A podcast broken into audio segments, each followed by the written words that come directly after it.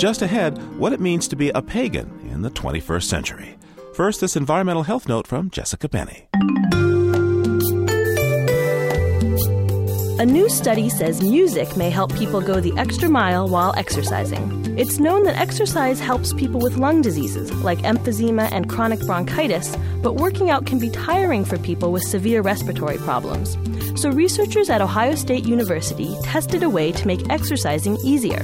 The study involved 24 people split in two groups. Both groups exercised by walking for at least 20 minutes two to five times a week researchers gave one group cassette players and tapes with a mix of classical, country western, Motown, and big band music to listen to while walking. All participants wore electronic pedometers that measured distance.